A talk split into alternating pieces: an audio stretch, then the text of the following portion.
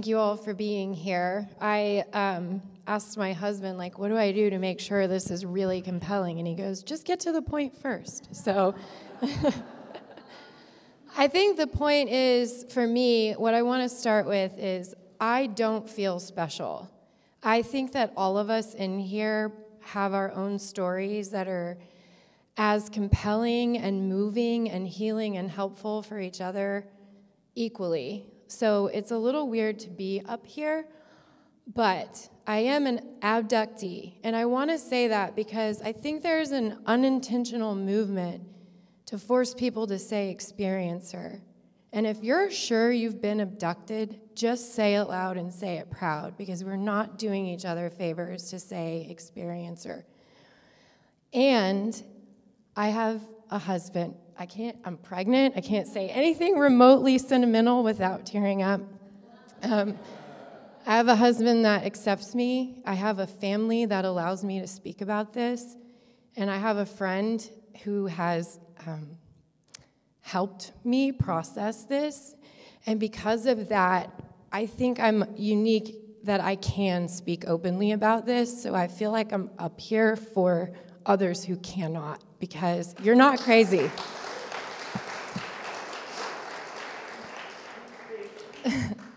uh, and I want to say that a lot of you here probably research the SSP and intergalactic um, exopolitics more than I do. So a lot of you know a lot more than I do. And in a way, it's beautiful because I'll speak about something and then someone e- emails me, here's a resource for you. This person said this, check this out. What I'm talking about is community, and we all need each other, so I'm really proud to be a part of this. Um, as uh, Tyler said, I identify with experimental programs, not secret space program. I don't think it matters. I think we all just talk, and where you can relate and identify, then you sync up and you kind of figure out what's going on for me because it is going on. Last thing I want to say I've never shared this in a live group setting, I've done it in interviews. Being an intuitive, I think that I'm transferring a lot more information than I'm actually verbally saying. So if I'm like going too fast, don't wait till the end. Shout out a question I'll repeat it and share and I'll slow down because sometimes I think I'm communicating a lot more than I really am. With that, let's rock and roll. Can you hear me okay? Okay. So I work as a medium, um, meaning that I hold sessions where I connect with people who have left their bodies because we never really die. And we're going to get to that. The soul is completely timeless and completely accessible in many lives, physical and non physical.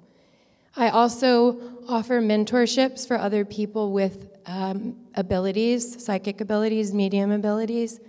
And I have on here experiencer, abductee, contactee, all of the things. I have to start by saying thank you to Tyler and Aaron for hosting this conference. This is important that this gets out. Thank you to everyone who's here.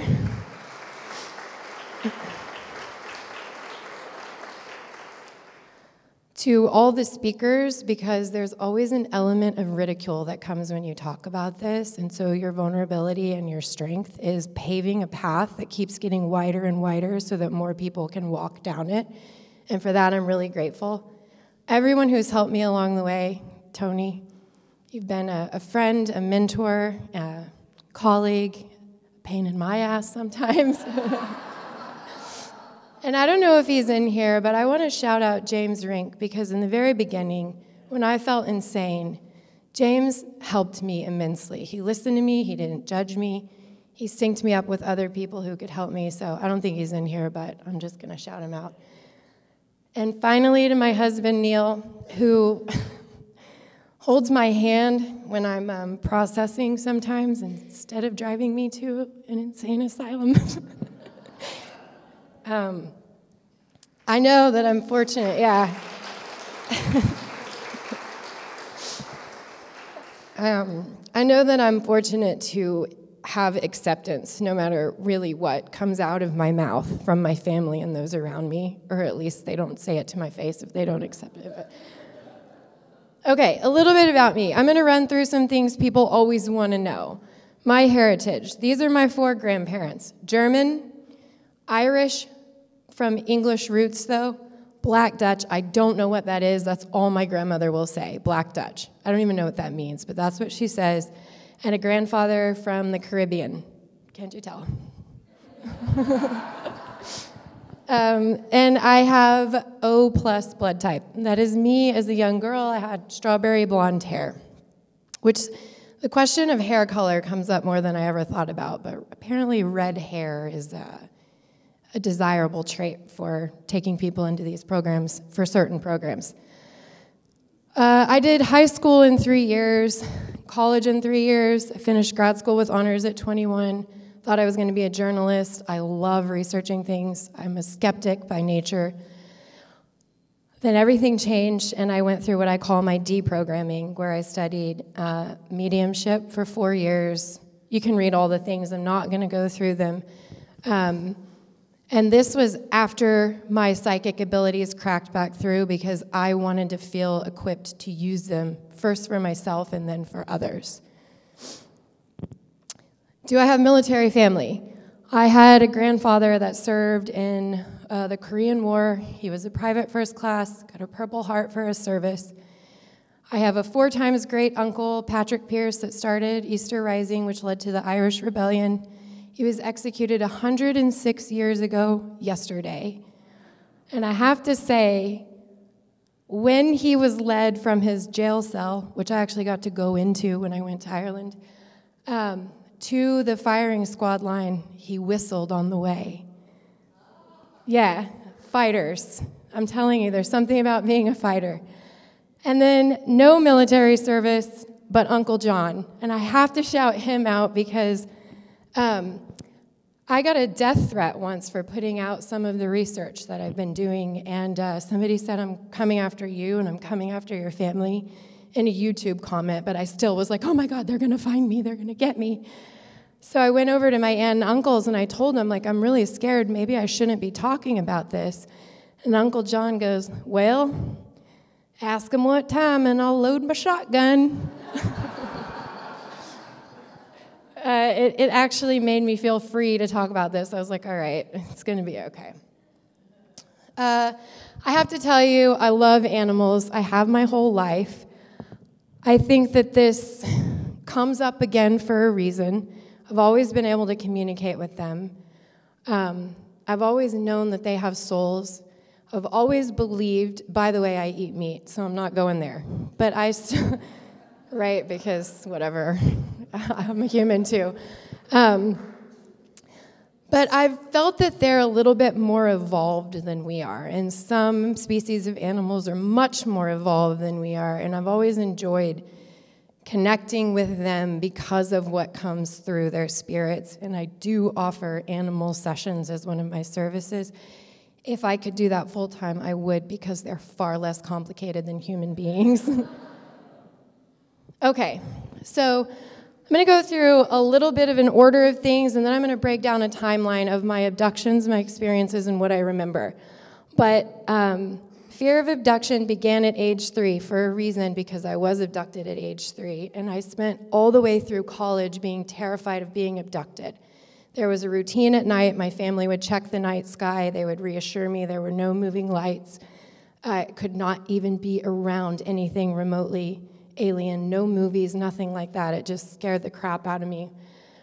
Um, I've had psychic abilities as long as I can remember. I wish I didn't have to use the slides, but baby brain is a real thing. So these are for me too. Um, my psychic abilities intensified at age 29, which is also when really unusual memories that I didn't realize were memories at the time, they were visions, were coming through. I connected to my guides at age 29 in the month of August in Hawaii. I'm going to get to my guides in a second. And then I started doing what I call nervous system adjustments. We need our nervous system to perceive way more than we've ever been told. So, training the nervous system is one of the most important things that you can do to connect with your high self and with any guidance around you. ET, UD, angels, doesn't matter. They operate in a realm perceivable by our nervous system if we train it. That's also when I met Tony. I saw Tony on a show, and something clicked when he said, You can tell if at the end of 20 years there are big changes in your life. I had been introduced to this concept by Caroline Myss, a healer, of calling your soul back into your body. Because I kept telling people around me, I feel like part of my soul's not in my body. I feel like part of my soul is somewhere else. And most people say you've got to heal your traumas. You leave a piece of who you are at those traumas, or you distort a piece of who you are at these experiences in your life. And I was like, it's something else. So I started meditations, and when I would meditate, I would find myself in a spacecraft and I would talk to myself in the craft and I would say, You have to calm down out here because you're affecting me on earth. At the time, all I knew was that probably meant that this was some kind of holographic experiment and I had connected to my video game player. I knew nothing of the programs at that time. I have to shout out a couple teachers though. It didn't start with Tony. Does anybody know who this is? It's Jerry Wills. And he was, I don't know, but he was found in a barn as a baby, same day as 11 other kids, all adopted into military families, and he's a really profound healer. I identified with him. He has total alien vibes, hybrid vibes, whatever you want to call it. I reached out to him and I said, I think you can help me. I booked a session with him. He said, I cannot help you. You need to connect to Ingo Swann, who I'd been dreaming about. I'm not going to get into that, but if you want to ask questions about it later, feel free. Uh, Mary Rodwell. And then he said to me, You have to work with plant medicine. So I went to Peru with Jerry Wills to try ayahuasca and San Pedro. I'm an advocate of whatever you believe is going to work for you, but you need to know your truth. I'm not advocating plant medicine, I'm advocating following your truth. And then from there led me to various other teachers. Ayahuasca, nothing happened for me. The shaman told me mediums are ayahuasca. You operate in the realm that ayahuasca, the spirit of ayahuasca, brings forward. Then I tried San Pedro and I was talking to bird beings about my past. So Again, you have to do what works for you. Uh, a lot of you know me from Talks with Tony. I've had a podcast. If you ever listen to it, you can hear me processing and realizing involvement. Um, I have a YouTube. I'm not active on it right now because baby courses, edited Tony's book, and then I'm very selective, I think, but I've done a few interviews out there. But what you don't know is that I am currently working on a book. Um, in conversations with two publishers, I'll probably still go rogue and self publish. Um, I am in a documentary being filmed about people with special abilities who teach them to others. I have been signed up as a volunteer for people who test psychics, starting with one in Arizona. I'm also going to be becoming a mom. So there's a couple other things coming on. Uh, biggest question Do I think my son will go into the programs? Does this run in families? It's, uh, I think about Tony saying, I didn't want my mom to find out. I think about people like Will or Johan, as we know him, whose family disowned him. It's heartbreaking. Do I think he'll go in? I think he might. I think the chances are high that something's going to be tried. I love the gentleman who said, Talk to your kids about consent. I do not consent. I never thought of that. It's brilliant. And does this run in families? That was you, sir. I see you. Thank you for that comment, by the way. Um, this is a book that changed my life The Forgotten Promise. I had been hiding uh, my experiences, I'd been sharing them with Tony and, and um, pushing him to talk more because I knew he was helping people like me. And I went home for Thanksgiving almost two and a half years ago. My sister handed me this book and she said, Please just read this without judgment and talk to me after. And I said, Why? And she goes, I need to know what you remember from your childhood. And I was like, I'm not going to read the book. What are you talking? I mean, I will read the book, but tell me now, what are you talking about? And she said, Do you remember when they would come for us? And I tried to teach you to block yourself with an orb but you left 3D. And I was like, Do you remember the night of the robbers, which was an experience when bright lights showed up outside of our house and our door kept slamming open and closed? And next thing I know, I wake up on the floor and my mom's screaming for me. And it turns out my mom remembered it, my sister remembered it, and I remembered it. This book allowed me to talk to my family about the truth. And it turns out we had all not been talking to each other. We have to talk about this. We have to. You don't have to start with your family, that's big fucking scary stuff. But you can talk about it here. So, what happened is I read this book and I was able to openly share everything that I remembered. That memory was a big one for me. It's the first one that I took into a regression, which I will get to. Oh, there's a little picture of my niece, but um, I believe it does run in families. I'm sorry the picture didn't show up, but when my niece was two and a half years old, my sister was visited in the night by two grays and a Native American looking being, as she says, and they told her, We're coming for your daughter in two days. We're going to bring her back safe. Don't worry. They did that. They did exactly that. My sister woke up to them placing her in her bassinet and from that point forward, the daughter was afraid of Halloween. She started saying, I don't like Halloween. I don't like masked people. And she started searching for our owies. So my sister has a small spot here. I have a small spot on my neck. My dad has a small spot on his shoulder. And she started saying, Where's your owie? I'm not claiming to know what any of this means. I'm just telling you what happened. Then the one that got me was I had her come stay with me last summer, so she was three and a half, and we live in a building where you drive down into the garage basement. And as we got down to level two and turned the corner, she popped up and she goes, Is this the moon? Like, uh, the interior of a garage basement looks nothing like the moon. And that's the moment when I was like, okay, I'm pretty sure she's already been Okay, let's talk about my timeline. Thank you, Tony, for teaching me to do this, by the way, because it's really hard to do this without a sort of map. But zero to three, abduction and contact with a familiar race. Uh, I have a lot more memories than I first had now, now that I'm open to it and I've, I've done my human work to accept it. Um, around age five to seven, eight, I'm going to go through each of these a little bit more, but I think this is what I would call five to 12 a recruitment phase, meaning there was weird school testing, there was missing time that um, I experienced that didn't line up with my lifetime. I have to say something. This does not match the standard 20 and back. It doesn't make full sense based on some of other people's testimonies, but I'm still going to tell you exactly how I remember. And then at age 12 is when I have off planet memories, and they carry through all the way to 23 and beyond. I have no memory of an exit point from um, off planet back to Earth. I have no memory of that. I have asked under regression, Am I still out there?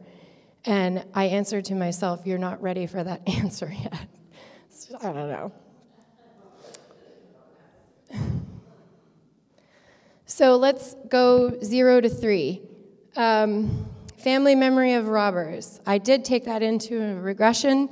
It was a full on alien abduction. There was one tall, gray ish being that came in and two shorter ones. What I remember is that the gray one lifted me, my body went limp. I tried to look out of the corner of my eye at the smaller beings and I could not focus on them. I could not look at them, but I was paralyzed. And then we dematerialized. There was no beaming, there was no out the window. We dematerialized. And I, next thing I remember, am on, I can't say on a craft, I'm in a circle room. Um, and they're touching me. They're touching me everywhere. They're especially interested in my teeth. They're, it feels like their fingers, which I think they only had four or three. I remember that they didn't have five fingers. Um, they were collecting data with their hands. And they were just, I didn't feel violated. Nothing went in any holes except my mouth. But I remember being like, oh, this again, like feeling like, oh, this again. And, um, and then it was very short as far as I remember. And that, then I woke up on the floor and my mom was screaming for me, but I was mad at my mom because I felt like something was her fault. Um, I also have memories of learning things like how to tie my shoe that were it was taught to me by beings, and I'm going to get to what they look like in just a second. And then psychic abilities when I was that age, my mom would be thinking about what she was going to make for breakfast and go to start it without saying anything, and I would say, "Mom, I don't want that. I want something else." And she'd be like, "How the hell are you reading my thoughts?" Okay, so people want to know what do my ETs look like? You can see here my cat. This is Bonnie, she's my greatest teacher. And then you see this nice, beautiful feline race, very stunning. That's not my guides.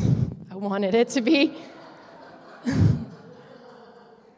I have to say one thing. My guides first appeared to me in a way that we know things become form. So it started as thoughts which you you might think is your imagination. So if you don't embrace that, you're going to miss out. Do not underestimate your imagination. Started as thoughts. When I started to realize these are not my thoughts, this is something else, they became colors, very similar to this color. When I started to recognize the colors were an actual entity, I saw them as beings. So they came to my nervous system in the order that I could comprehend. This is what they look like. We are very conditioned to think all grays are bad. That's not my experience. This is not exactly what they look like. You could see the veins in their head, and they're not gray. They look like more the color that you would expect a dead body to look like. Um, I felt camaraderie with them. I felt acceptance. I felt love. I did not feel any um, need to harm. And later on, through regressions, I got a little bit more, and um, I, I believe that I was this species in another life before coming to Earth, or all lives are simultaneous, so I, ha- I am one of them. Oh, you can't see any of these photos. Well, what they were was art therapy I was encouraged to do, and they were these really gorgeous shapes. And then the art therapist said, Now, if I just have you draw something just to release, what would you draw? This is in 2016. I drew that ET, that exact ET, and I drew it in a round room with padded little circles, which is exactly how it came through in a regression five years later. This stuff is, is inside of you. Okay, five to eight. I had um, craft come to my house and play a levitation game. So, what it would look like, let me tell you about the craft. It wasn't that modern. It was a disc shape and it had a ball, and it landed on that ball in a way. And they were human looking, not ET, but they would come out, and when they came out, it was time to play the ball game. So, what the ball game would look like is first they would roll this ball, and you'd have to sort of bounce it up and not let it hit the ground. And then they would start going a little faster. And then they would tell you if your feet are on the ground and you catch the ball, you're going to ignite your house, your mom's going to die. And what they were doing was seeing if you could levitate. If you could hold the ball and lift yourself off of the ground, which my sister has memories of me doing as well. And the moment that you levitate, I believe something in your vibrational pattern changes and you become identifiable by technology in the sky. You become tagged. I am not the only person having this experience. Since I've shared it, there are a lot of kids who get this ball game. So I felt like I needed to share that particular one. Um, then I had this uh, waking memory that my husband helped me through where I was having a memory and then I thought, this is weird. I don't, I don't, I can't place this. And I went to look at the person in the memory and he had a gray box for a head. Just a gray box. I couldn't see his face. And um, I also always remembered the name, I can't believe I'm outing this place, but I'm doing it. Leva, L E V A. They're based in Whitesboro, Texas, and they have forensic evidence videos. If you know anything about trauma training, that's a key thing to know. Um, so I took it into a regression, and what I saw was that this person with the gray head I was with for three to four weeks doing training, trauma training, with videos that were played that would flash between uh, someone like Bob Ross and then something really traumatic, and then Marilyn Monroe, and then something traumatic. And um, it would always start with a swirly, uh, hypnotizing pattern. So um, I don't think that was off planet. I think that was on planet. I think I found the neighborhood, and I think it was by Dallas Love Field Airport, where they were also conducting simulation training in a hangar. Um, in a regression, I asked why this company was putting me through this recruitment phase, and they said they look for three things in individuals they look for fight, will you fight, or flight, which there was a lot of simulation training about. They look for your DNA of your human body, and they look for your soul lineage because they know what life forms you've been in before, and they know the tendencies that you come into this life from that life form. So, in the, the alien race that I showed you that I think I've been before, we communicated through telepathy. It was a given. So, you have that memory in your soul body that you bring into this life, and sometimes individuals can still do it, which I could. I talked about simulation at airfield. I had weird tests at school. That's all I'm going to say about that. And then a severe migraine, debilitating migraine that's documented. I went to the doctor at that age and they were like, huh, we don't know. It's nothing. Put her to bed. It's fine. Uh, I just wanted to show you some things that popped up for me in case they're popping up for you. I collected pictures of people with things on their heads. And there was a book that I loved called The Man Who Mistook His Wife for a Hat. Because out of all these memories of people whose faces and heads I couldn't remember, and I started to question if it was a neurological disorder. And I, now looking back, I was collecting these images as a form of sort of tranquilizing myself, a little bit of self therapy. Uh, the picture I just showed you before was important because in a uh, regression, it came up that this happened from my daycare but I never remembered being in daycare. And then I found this picture, which was summer camp. So the summer camp was here, Leva Institute is here, Dallas Love Field, and the house that I remember being at are there. This is where I'm about to talk about my exit point. The reason why this is important is this is coordinated stuff going on, I believe, because this was happening in two different locations at two different schools. 8 to 12 testing and the exit, more weird um, school tests. Then I remember being at school. Next thing I know, I'm in a suburban. I get driven into these doors in the middle of nowhere outside of the Bell Helicopter Factory in Amarillo, Texas. I go down underground. I start leaving my body.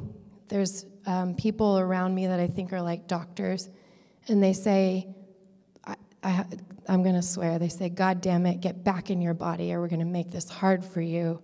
And I believe that was the moment of consent. I said, okay. And I went back in my body, um, needle swiveled over.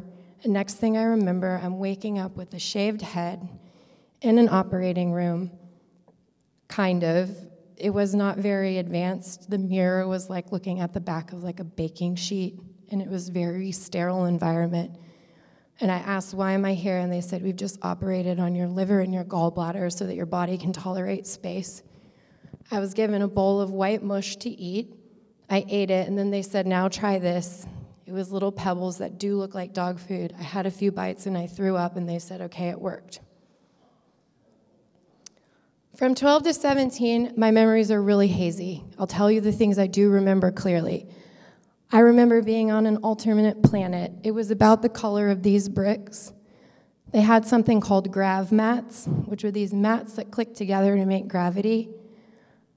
People ask, what language was it? You remember English because you're, you're thinking in English and there are translators. So you're hearing their voice in English inside of your head. But I do remember joking about the douchey way they said Gravmatten. So that's close to German, I think. But they called them Gravmatten.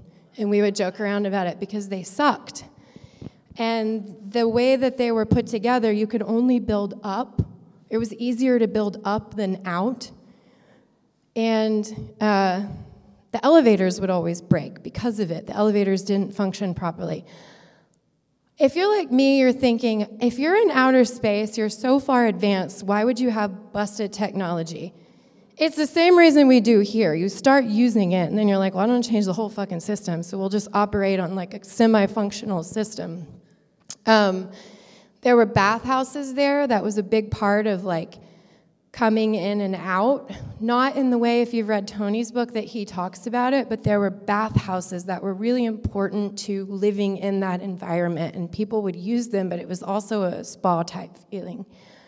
And peach lighting. I just remember the lights were peach. All the lights were peach. This is what the people looked like. I'm serious. And there were humans, and there were cars that looked like Rolls Royce. They had the mirrors at the front, and they were attached through a sort of not rail system, but the car, they wanted to drive. So they attached the cars to rail systems so that the cars would stay down and people could use them. It was like a, an elite type thing to be able to have this car. I'm telling you all of this because I had an irrational fear of elevators. I would walk 32 floors um, I had an irrational fear of peach lights. If I went to an airport and there were peach lights, I would not get on the plane because I was like, this is how I die. This is bad. I don't know why, but this is bad. Please let these next pictures work. Yes. Anybody ever seen anything like this in your imagination? Just your imagination. Tony, have you ever seen a fish headed being? Oh, you have? Anybody ever seen something like this? I talked to a woman this morning who had. This is not your imagination. This is programming. So that if you say something fucking crazy like, I saw this being in my garage, I saw a fish headed, people are going to say it's just the cartoons. This is intentional. What about this one? Let's load a bunch of kids on a bus and send them into outer space. This is very intentional I'm not going to go on a rant. I'm just going to say if you're seeing something or your kids are saying something and you're like, oh, you read that in a book, um, just think twice. uh, okay. I want to point these all out. Your dreams are random. 96 of your DNA is junk. Humans have five senses. We only need 15% of our brain. It's just your imagination. Do you know what they all have in common? Yeah, it's a lie. It's a programmed lie. Your dreams are not random at all. In fact, sometimes they're the biggest guide you have. 96% of your DNA is hybridized. That's my opinion. um, it's not junk. We have way more than five senses, and if you learn to use them, you will empower yourself. Your brain is capable of way more than what you've been taught. It is not just your imagination. You have to deprogram these lies from yourself to not only heal yourself, but to empower yourself to be who and what you really are. 17 to 23, this is the one everybody is always the most interested in. You may have heard James yesterday talk about R Corp. From my memory, it is USS R Corp. They wear white uniforms. It looks like the Navy. They look like humans, but they don't age as quickly. I believe I served with USS R Corp from 17 to 23. Um, the different colors are font of font are because I like to differentiate between black, which is what I remember, and the fuchsia color, which is what came through regression work. That's a personal thing, but I think it's helpful for people to see as well. Um, during this time, we lived on either an asteroid, a dwarf planet, or a moon between um, Jupiter and Saturn. Why were we there? There's a portal. This is an intergalactic corporation that uses the portal to go where they're from. And I remember they would always say, We're millions of years ahead of you. We're millions of years ahead of you. To me, that means it's possible that there are humanoid species that are millions of years older than us because they look like human beings. They were looking for the fountain of youth. They were obsessed with not aging. And what they would do is they would pinch beings from our galaxy or all over the solar system. They would bring them into a lab there. My job was to stand by the table and say yes or no to do these beings have life force? So remember all the way back, I love animals. I talk to them, they're amazing. I think that these skills were utilized by this company to help them with whatever wicked research they were doing. I did not like them. In fact, you'll see on here Dickhead Doctor from Jurassic Park. I had a um, like a counterpart, a male counterpart. I think I know who he was. I think I went to school with him through middle school. I've never asked him about it, but he did um, almost die of heroin several times, so he's had a rough life. Um, and then people want to know like did we have shock collars no we had something here that would stop higher processing meaning i you, you use the right side of your brain to connect with another being's essence if your left brain kicked on too much you just get a little jolt and because of that we were not very in the loop about what was going on details these kinds of things but there are certain things that i do remember i remember from the portal saying they're in the sling and that meant that they were queuing up to time hop or whatever you want to call it. And sometimes we would say they're in the pipe, which meant they were using the more rail system type thing to get from one place to another. The eel operation, that's just the one um, animal that had the biggest impact on me. It was an eel that had a chicken beak. And as they were testing it and prodding it, its whole community came in and they were having a death ceremony for this being because they knew it was going to go. And I didn't tell them. I just experienced it, and I remember it because of the emotional contrast of how beautiful that connection was against what this corporation was doing and how they were treating this animal. But um, obviously, it can impact you when a species' innate care for each other is so much stronger. You know, on earth, we force love. We have to learn how to love. It's not necessarily innately in us, in my opinion. These beings, their sense of community and innate love is, is so strong that it's overwhelming. So then from 23 on, these are vague. This is very hazy, but I do remember a certain prayer. Wings in the air, butts in the seat, something, something until we meet, something, something, skyward bound, safe and sound when we touch ground. I remember having this title, and I remember that it was pronounced weirdly like Vijay.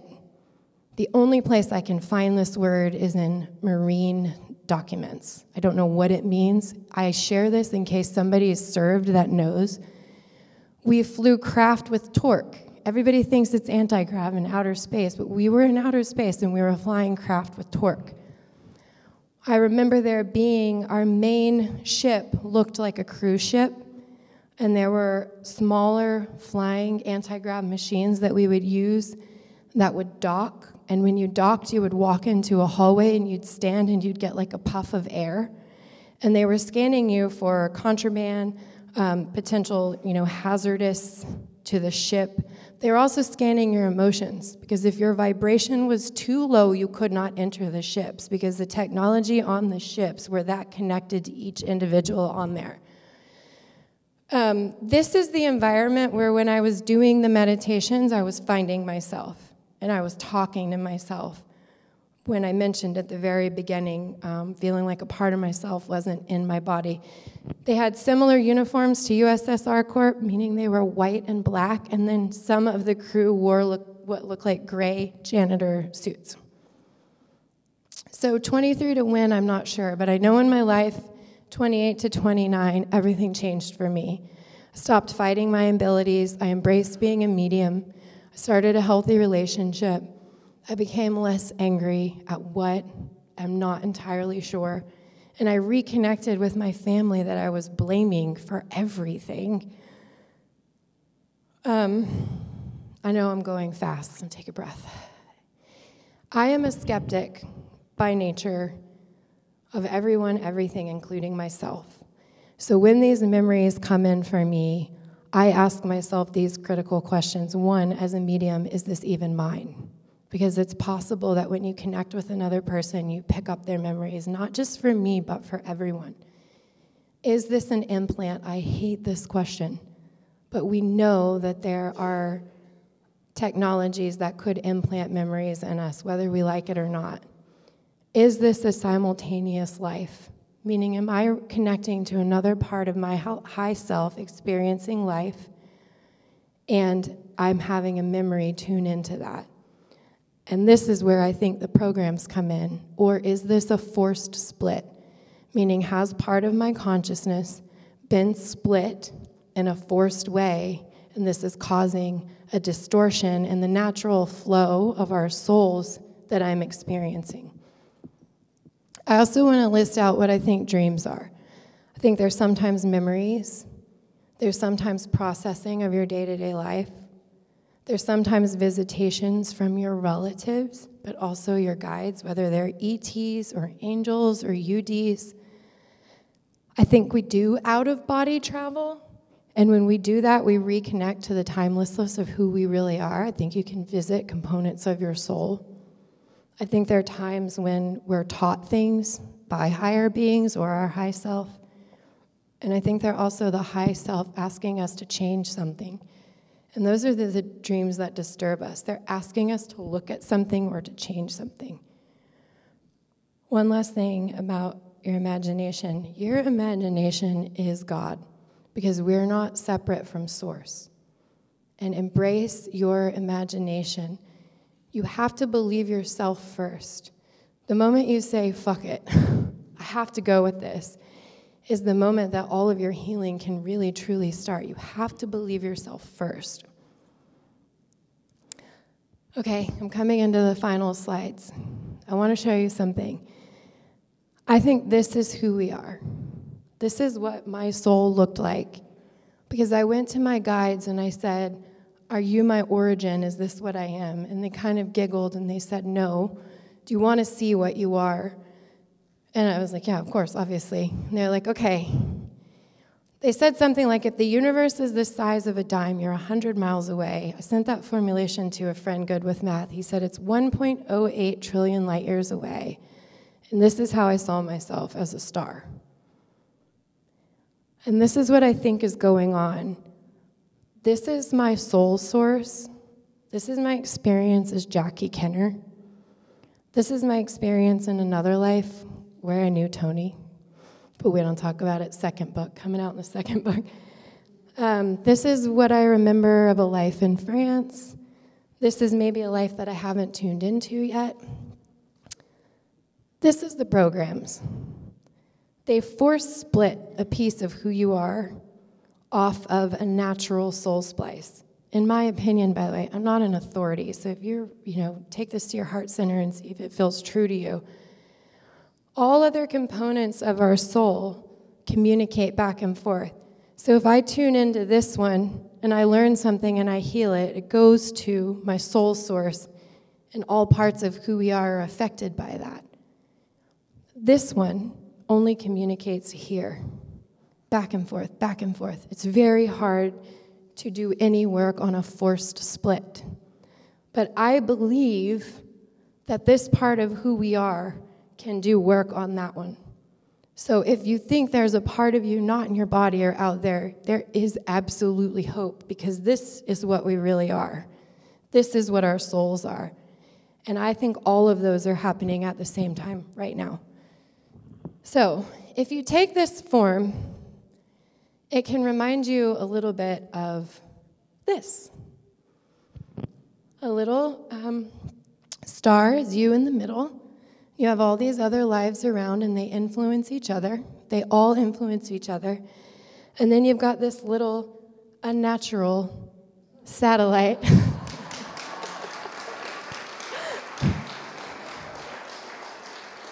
which has been strategically placed to force certain things to happen. But then if you zoom out,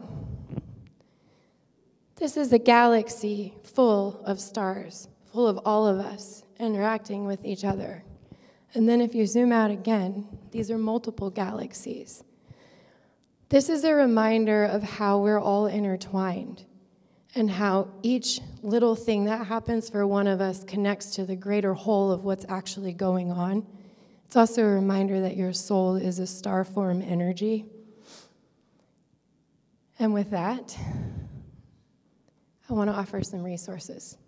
If you feel that this is going on for you, these are people here today, right now, that offer sessions to support you and help you. I know there are a few that are here that are not up here because I don't know if they offer sessions. These people can help you because none of us are alone. We're in this little galaxy together and we're all influencing each other.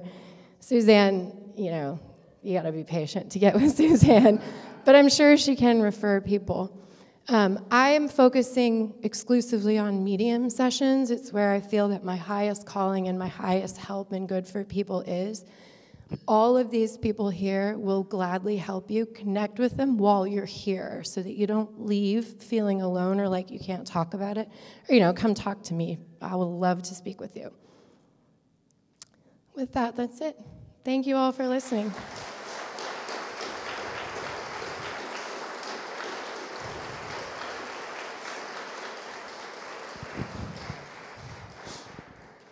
You are not getting away without telling the story with you and Tony in the water and when he saw you.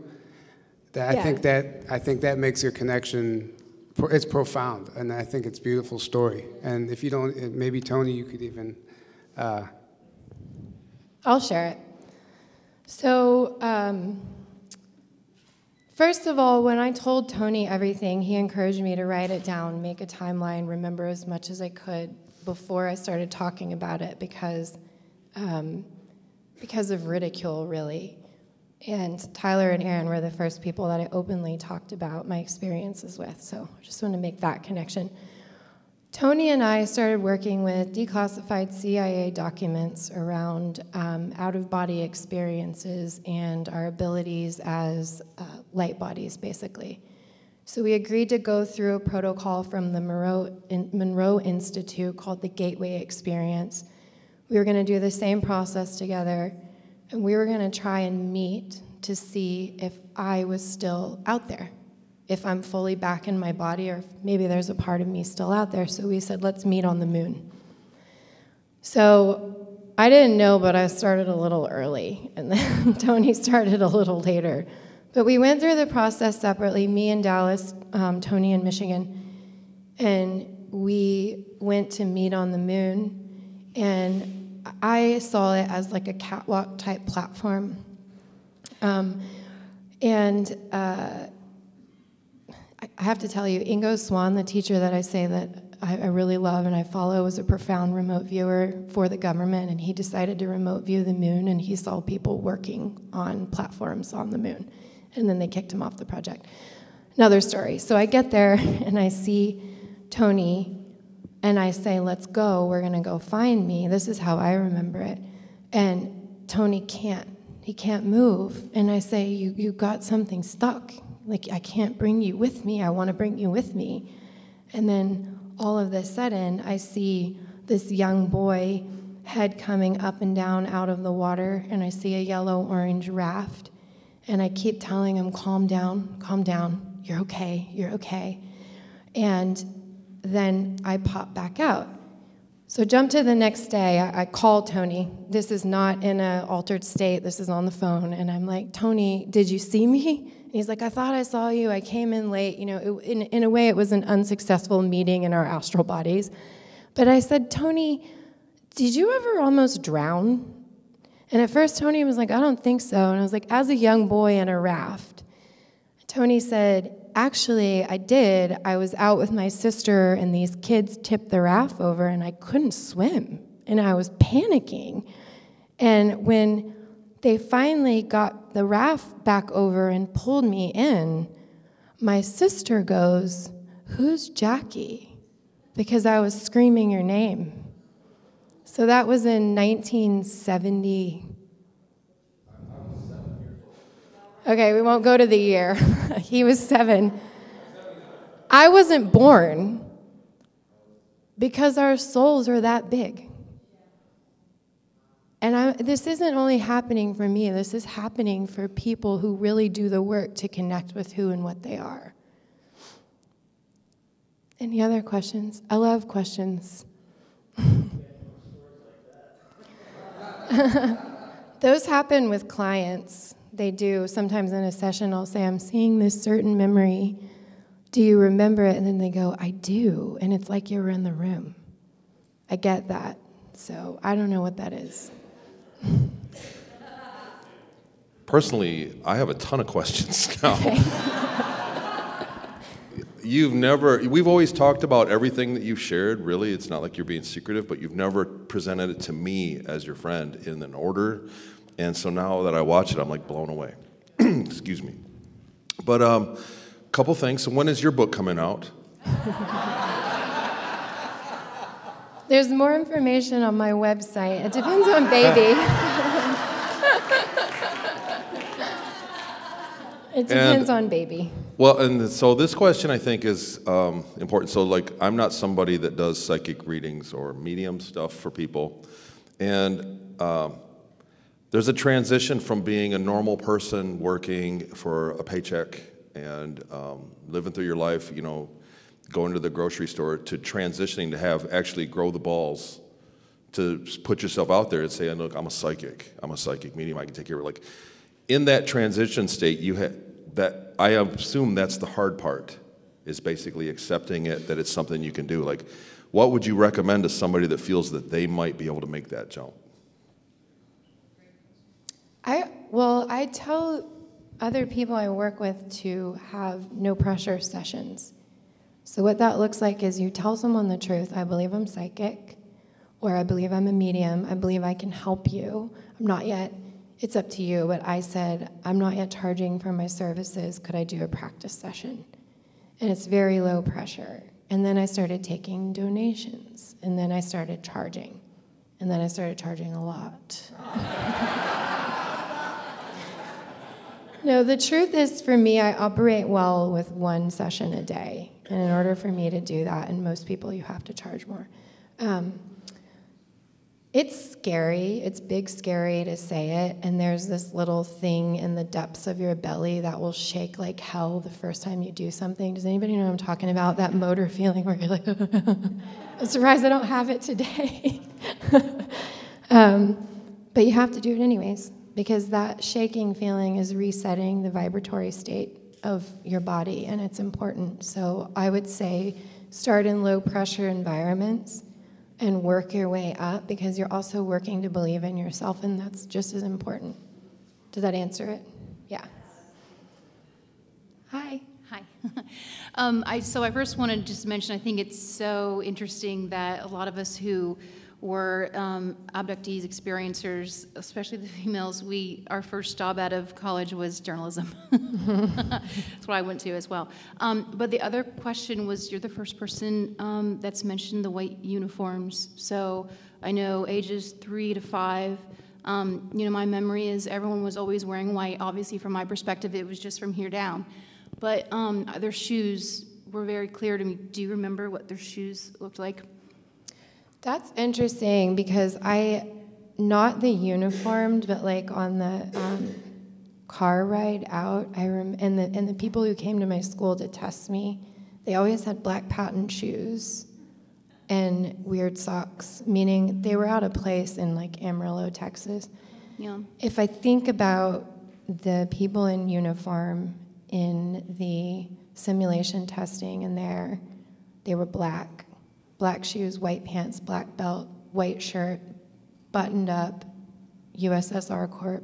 That's what I remember. There, there were higher ranking people that were in khaki. Okay. Yeah. The, my memory is solid black sole. The shoes were the shoes were white, white top, and then black up on the side. So okay. Thank Interesting. You Thank you very much. So, first, I want to say thank you because between you and Tony, um, you guys helped me through figuring out everything as an experiencer. Um, my nervous system was shot. The level of processing I had to do was incredibly overwhelming, and the two of you helped me in ways that I think only people here can understand what it's like as an experiencer when your whole life you thought was framed out in a certain way, and when you start reassessing that, doing your timeline, you have to reframe everything in a completely different way. And through that experience, um, I've, I've always been psychic, I've always had a lot of gifts, but you were one of the people in my corner telling me that I could, I could help people, that I could do more with my gifts. And I am so profoundly grateful. The fact that my name is up there um, is just. And you made my cute earrings. Diana makes jewelry too. uh, is wild to me. And I just want to let other people here who have been through this journey, who have their own story, know that you guys can help people. And Jackie's amazing in the fact that she has different um, courses and things that she offers. And I would just love for you to share a little bit with people what you offer because you changed my life with that. And everybody here has that ability to help others. I think we're all here as emotional first or like energetic first responders for what is happening on our planet. And to be able to stand in your power and step into that role is such a beautiful gift. And the fact that people like you have courses for us is something that's so needed. So I just would love for other people to know a little bit about what you offer. Okay. I warned you guys I'm like painfully shy and I don't like self promoting, but I'm going to do it anyways. Um, they used to be modules, and in order for you to take one of my modules, we had to be working together because I think we all need to be supported. And then I got a little busier and I wasn't able to do that, so I did release some courses. It starts with you accepting yourself, that's the first course. And then um, I work a lot with plant energetics, and I do believe that spirits are in plants. Um, someone here mentioned that mythology is real. I think so. I think there are certain entities that have been bound to plants on Earth that work with us. I offer modules on connecting to your guides. If you're anti CE5, do not get it because I talk about that a lot. Um, and then I have uh, modules for dealing with what I call energetic invaders, meaning when people are pissing you off, basically, because it robs your energy and it affects your ability to be neutral and to be connected. And if we can own that we have the power to change that without changing the other person, we really do set ourselves free. So there's a bunch of different modules available. I'm not able to work with people one on one with them anymore, but at some point I decided it was better to have them out there and let people at least try it on their own than to not have them out there. So thank you, Diana, for forcing me to speak about it. Yes.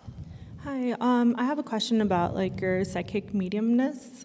um, do you feel that you connect when you when you're channeling? Do you connect better with with people who have similar um, experiences as you, or do you connect pretty much the same to like SSP type people and regular people, or do you have like like is it smoother with SSP people, or do you have like a block towards regular people, or is it pretty much the same, or does it flow with anybody? It flows with anybody. The majority of my clients don't even really know about these experiences that I've had. And trust me, when they're like, How do you think it works? I'm like, This is about to get weirder, not clearer. So they, they, uh, the majority of my clients, I mean, almost everyone's referral, and um, the majority of my clients are not experiencers, and some are open to ETs, and some are not.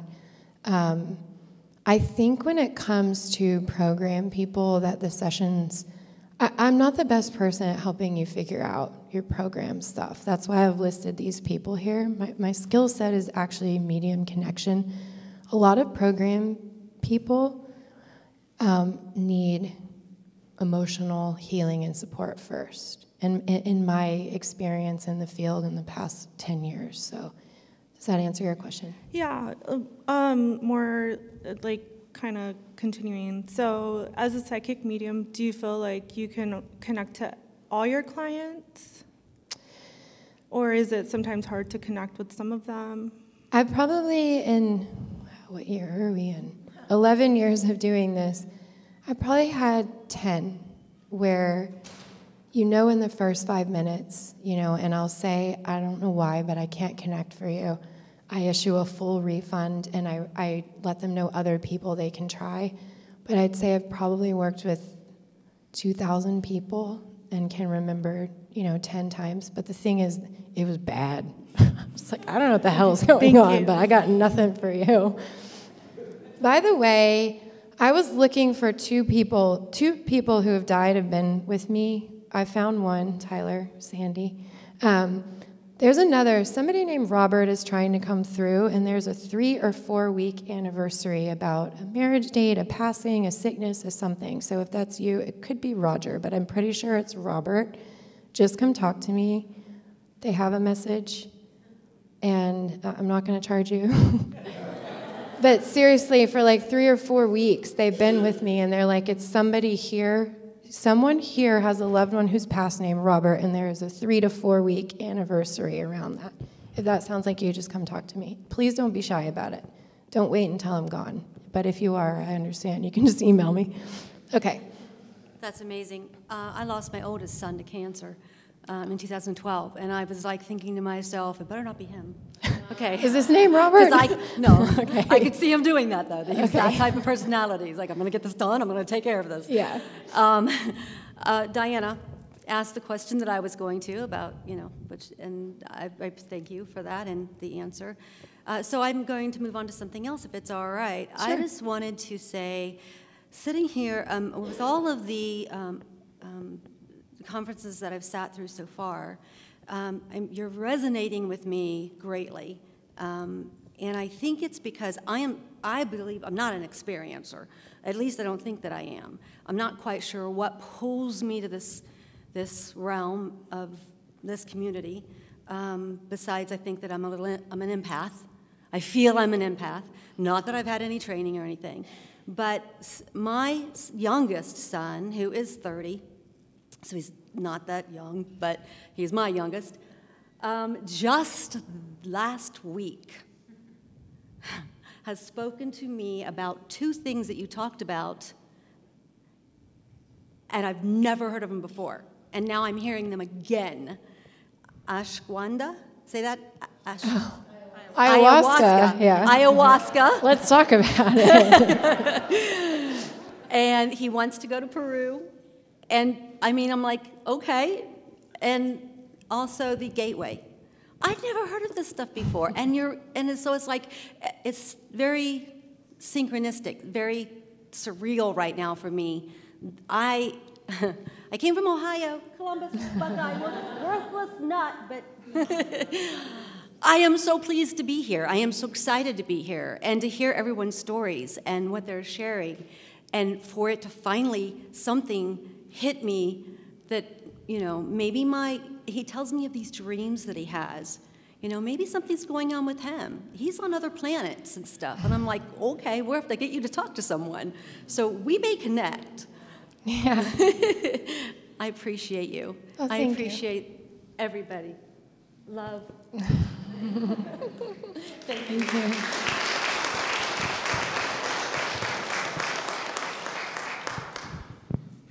Hi. I'm going to start with my question because then I go off and I want to make sure you know that I have a question. Um, we have so many children that are coming up that are needing to know that they're okay. Something just broke in me, so I'm a little bit shaky. Um, so I wanted to come up here and ask. Uh, I worked on a psychiatric unit for 10 years. I work in trauma informed care. I work with special ed kids. Um, I have my own two teenage daughters. I was told a year ago, a year and a half ago, that I'm supposed to have this child. Um, my phone switched to 2564 BE, which I think is um, Buddha era. I can't ever put in a credit card birth date anymore. My question is, is how do we from here on out, because we've raised our children for a world that no longer exists. We've been raised for a world that no longer exists. How do we continue or start to parent and friend, befriend these children and let them know that they don't need to be on medication, There's nothing wrong with them. They don't have a mental illness. They don't need to change their gender. They don't need to um, take their lives. They don't need to do that. What us, I guess I'm asking this question to all of us is like, what are we willing to do from here on out to make sure that all of this information becomes a practical application as we move forward so that we don't send this into this next generation where they believe that they just need to continue to be on a prison planet or feel enslaved. Um, so I guess I kind of have a question, but then also just a request to everybody um, to really be thinking about like why are we here? I believe we're all here because we want to help this next generation.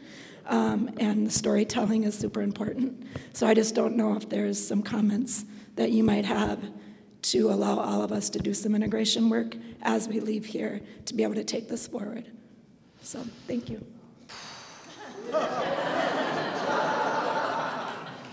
I haven't even had the baby yet.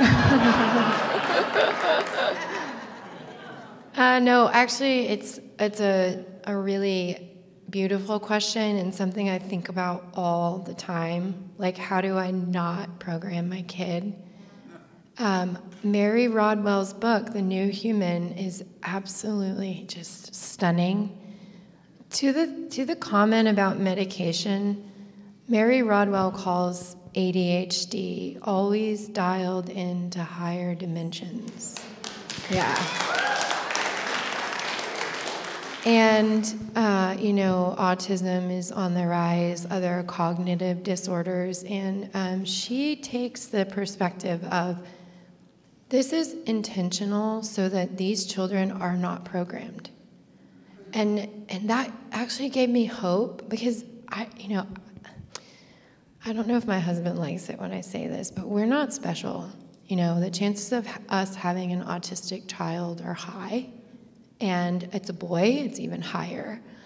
And that can really get you down, but if you can reframe it to say, like, maybe some of these things are coming in out of necessity, and maybe there is another side to it. I plan to teach our son, if my husband, my Jewish husband's okay with it, about other life forms, about soul lineage. I plan to ask him if he remembers things. Um, this is so far out of reality for the average person, but we're hoping to homeschool. And I know that many of our jobs don't allow that. So you're like, how do I educate while also program? programming them. I'm going to send them for programming and then I'm going to deprogram them when I get home. But I think just the fact that you're asking the question is key because that awareness around a problem, as we say in acupuncture, is the first needle. That awareness, okay, I need to put some attention on this, is the first energy movement. And I definitely don't have a really solid answer, except that if we start with the small things and we start teaching different possibilities, start teaching different ways to think instead of here's the question, here's the answer. It's here's the question, what all is possible, that we can start a shift that makes a pretty big ripple. That's my highest hope.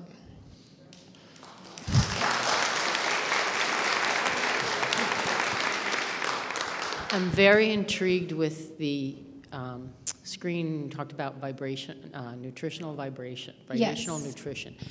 So if you could talk a little bit about that, and especially as a follow-up to what you were just talking about, is that a utilization opportunity for us to work with those kids and have them show us what they really can do and how we can start accommodating them to make them even more gifted? Okay, you're getting me started. Stop eating junk food. There are corporations intentionally dragging you down. Stop. Like you have to, please.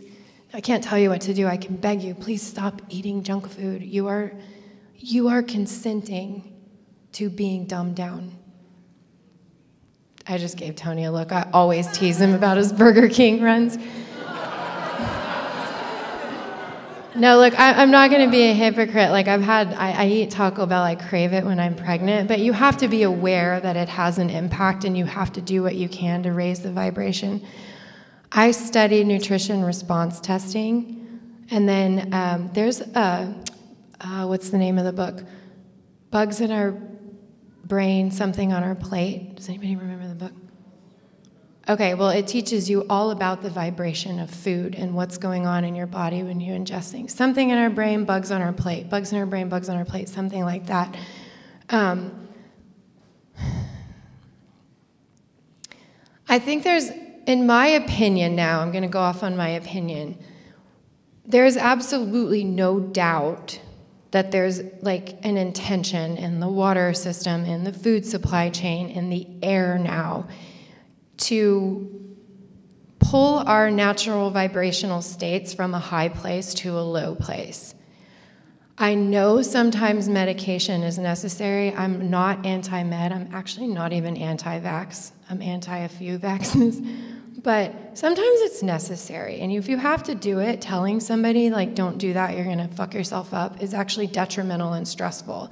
There are instances when we need it when we're using it to avoid taking care of ourselves, we're consenting to have ourselves dumbed down. And these children are, there's another book, Pottenger's Cat. In case anybody's like a book geek like me, just read the book. But it talks about how we're being told that it's genetic and it's actual just um, generational toxicity meaning my grandfather had high levels of lead, so my dad did, and now I have high levels of lead, and what I'm suffering is lead toxicity and not actually multiple sclerosis. I don't have it, but I'm saying these things happen. And so these children are coming in, it's the third generation since we started using massive chemicals on our crops after World War II, and they're going to be the most damaged from it, but you need to know you can reverse it. And that's the whole thing behind Pottenger's cats. It took the cat one generation to reverse the genetic uh, dispositions that were coming through. And we know that our genes are not responding to body signals, they're responding to environment. Change the environment, change the genetic response. So these children are especially vulnerable to some of the things. We're not doing it on purpose. We're subject to it by other things being done, but we have opportunity to do what we can to help. I'm not an expert on this, by the way, but um, it's a big part of what I studied, and this doctor was that I worked under was healing people through detoxing, simple detoxing, and changing their food. Hello. I Hi. was watching you on Matthew's show a little while back, and my father Charles came through. Oh, so hi. hi. this is someone whose father came with me before the show, and then I said it, and we connected after. Yeah. I still think about your little boy's tying his shoes. Sorry, everyone's not in this conversation, but the father was like, You gotta help him tie his shoes. And she was like, Yeah, I just got him these things for his shoes. And okay. Yeah, I just wanted to thank you again and validate that Jackie is very accurate and wonderful. So. Oh, thank you. And I had a question as well. About five years ago, I was doing um, a group meditation and we were being walked back through talking to our child self. And in that moment, the field around me started vibrating and blew out, and then I suddenly had a memory of when I was seven, talking to this very tall woman who I called an angel. And I realized it was me in that moment in present time, talking to my um, childhood self. I was wondering if you could speak to that, that I know time isn't linear, but that pliability of time or the um, parallel dimensionality and how that plays into your work? Yeah, uh, so I, yes, that happens. And yes, it's real. And yes, please trust it. I don't know how, though. Like, I'm not going to be able to explain the mechanics of that other than to say the soul is timeless and time isn't linear, so it's like redundant in a way. Um, I practice something that I call reverse quantum healing. I just made up the name. But this is why dreams are so key. You can re enter dreams the same way you can re enter a memory. And so, if you, I practice calling in your high self to that memory in a non regressed state, in just a waking state, calling in your high self having an awareness of a God energy, whatever that means to you, and reliving that memory with higher vibrations and higher messages. That's what I was thinking of when you said that. There was something about your high self that needed to be there in that memory because we get these vibrational distortions. And if we don't do the work to correct them, then we live with those distortions for the rest of our life. So anything that vibrates in that distortion is going to set it off in us. It looks like anxiety, fear, trauma, relationship problems. What I think I'm seeing is like your high self coming in and helping you reset your energy in that moment. Was it was it a negative memory? no, it was a positive. well then amplifying it, but still there's a part of you coming in that's wanting to integrate more or differently. And um, we can all do this in our painful memories. It's it's in one of my courses. did that answer your question? It did. okay. Thank you. You're welcome. Hi. Uh, I want to take it back to the programs for a minute. Sure. Yeah, it's about uh, USSR Corps. Mm-hmm. And I wonder, did you have a sense of the context? You were looking to see if the life force was still in the beings? And yeah. What was what were they doing? Do you have a, a notion? They well, they were looking for. Um, yes, I, this is what I know. They were looking for what I call the fountain of youth, meaning oh, that okay. People used to live for longer. I think that these were different genetic people than we are today. Yeah. I mean, it's no secret that our DNA has basically 12 injection points where something weird happened. And if you don't know that we're experimenting with um, human animal embryos for like 15 years and running now, then you're not in the loop, but we are. So we're doing to ourselves what I think was done to us before we came to Earth. Something got lost. And USSR Corp, who was obsessed with not aging and living longer, okay, yeah. they were looking to extract something. And I also, the um, moon or dwarf planet that we were on never got daylight. Mm. And what they were looking for, myself and my counterpart male knew that it was activated by sunlight, and they were never going to find it. And in addition to that, you know, if you take an animal from the deep sea and you pull it up, when it depressurizes, it basically ruptures. They were plucking these beings from places in the galaxy where they couldn't naturally exist. And so their bodies weren't even retaining what they were looking for. Yeah. Does that answer your question? Yeah, thank you. I, yeah. I mean, being, being uh, all about the programs, we were on a, such a nice riff there with all the light things, and I wanted to go back to that, though. I kept thinking about it. Thank you. Yeah, you're welcome. They were ruthless, by the way. They did not care about life. They yeah. just wanted yeah. to find yeah. this component. Well, for a moment, because I was in a, I'll talk about this tomorrow, but it was uh, very much involved with the galactic slave trade. And I didn't know if it had to do with like any kind of hybridization or, and so My and so understanding forth. was they wanted to take it back to their, they wanted to capture it for themselves. Yeah, yeah. right, thank you. You're welcome. Service to self.